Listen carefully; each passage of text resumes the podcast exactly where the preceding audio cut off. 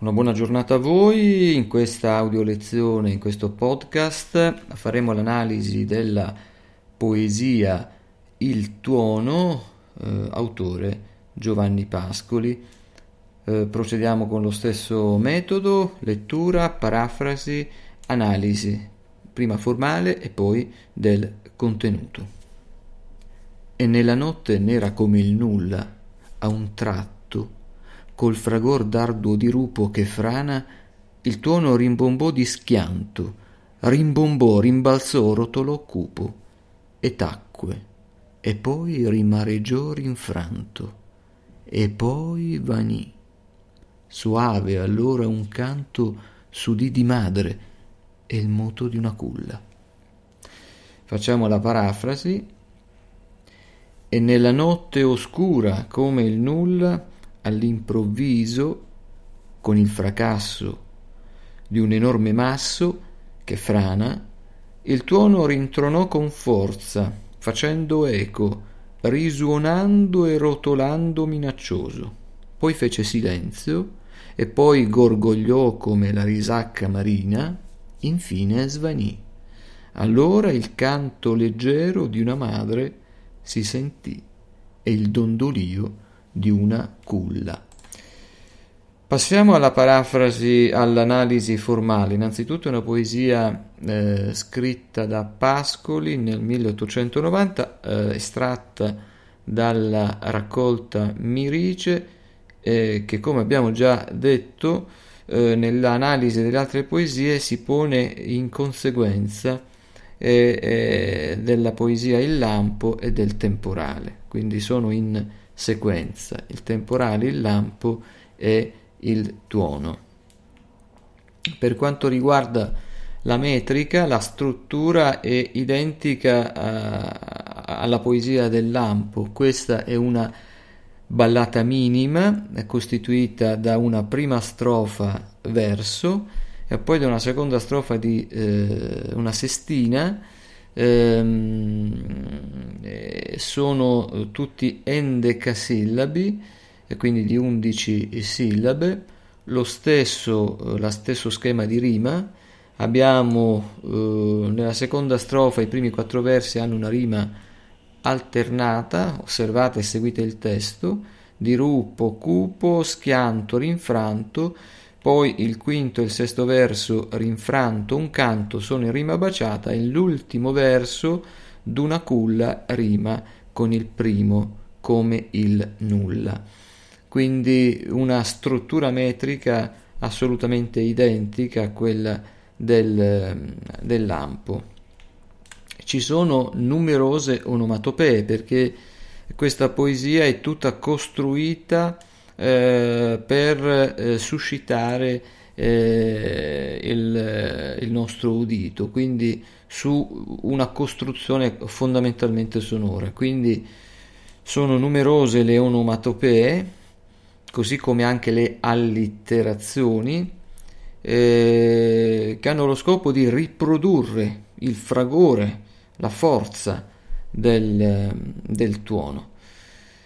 Eh, per esempio, mm, andiamo a individuarle queste, eh, queste onomatopee eh, e queste allitterazioni.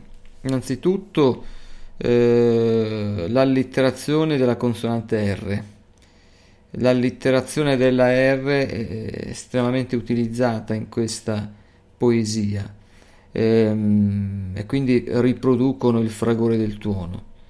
Poi ci sono allitterazioni eh, nel verso 1, verso 1, nella notte nera come il nulla, quindi allitterazioni per, n in questo caso, eh, della R, della U e della O ai versi 2, 3, 4 e 5 eh, e negli ultimi due versi il ritmo si fa più lento, eh, cadenzato, eh, rendendo l'impressione proprio della, eh, dell'acquietarsi dell'atmosfera.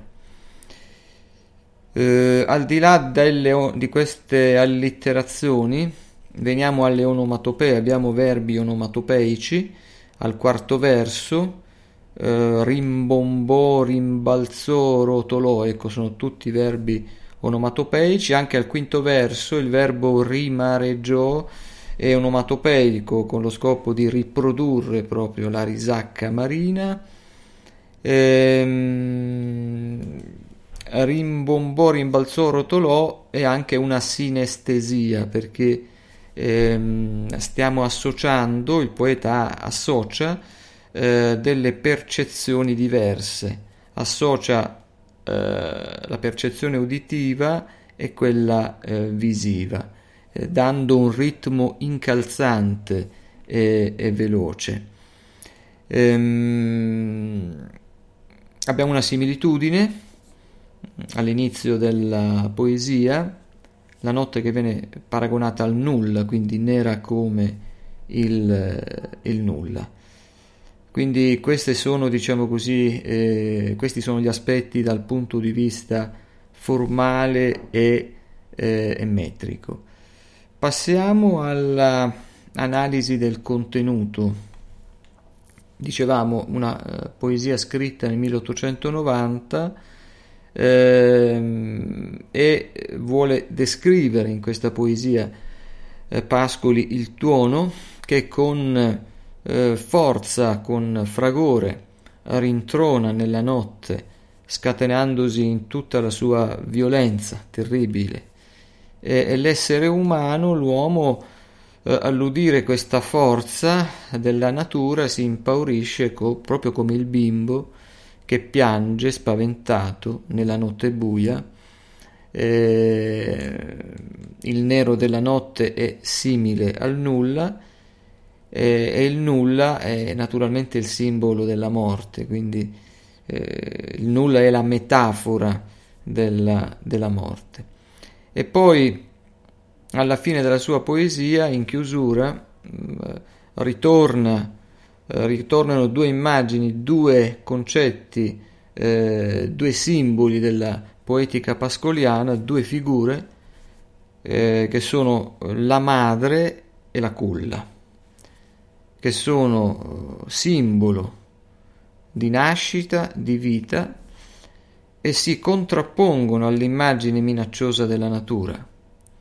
Ma la presenza di questi due riferimenti consolatori che sono il simbolo di protezione, eh, di innocenza, cioè la madre e la culla, diciamo che rappresentano sicuramente una, eh, una sorta di sicurezza, anche se alcuni, alcuni critici letterari mh, mm, danno un'altra interpretazione. Eh, secondo alcuni eh, potrebbe questo accostamento sottolineare la tragicità dell'esistenza eh, nell'associare proprio eh, questa, questa, rima tra nulla e, e, culla, c'è questo contrasto tra la culla che è il simbolo della eh, e il nulla che è il simbolo della, della morte. Si può dire che questa poesia è il proseguimento di quella del lampo, eh, come dicevamo prima, eh, ed infatti inizia con le stesse parole che chiudevano la poesia Il lampo, cioè inizia con Nella notte nera. Presenta inoltre altri elementi in comune, come dicevamo prima, l'identica struttura metrica, l'identico schema delle rime. Entrambe le poesie, il tuono e il lampo, eh, sono costruite eh, proprio su un accostamento di sensazioni. Nel tuono prevalgono le sensazioni uditive, lo abbiamo visto, mentre nel lampo vi sono quelle visive. La rappresentazione di un fenomeno naturale, quindi, e la descrizione di un paesaggio costituiscono un'occasione, il tramite al poeta per far emergere i suoi sentimenti. Quindi ancora una volta la descrizione di un fenomeno naturale eh, semplice come, come, il tuono sono l'occasione eh, per il poeta di andare in profondità, di parlare di sentimenti, di eh, esprimere eh, il proprio sentire che lui, diciamo così, associa e allarga a un sentire eh, universale. Buon lavoro. Come al solito farete la parafrasi orale e poi per iscritto farete l'analisi formale eh, del contenuto e anche un, un, vostro commento, cioè cosa pensate di questa poesia. A questo punto vi tocca lavorare.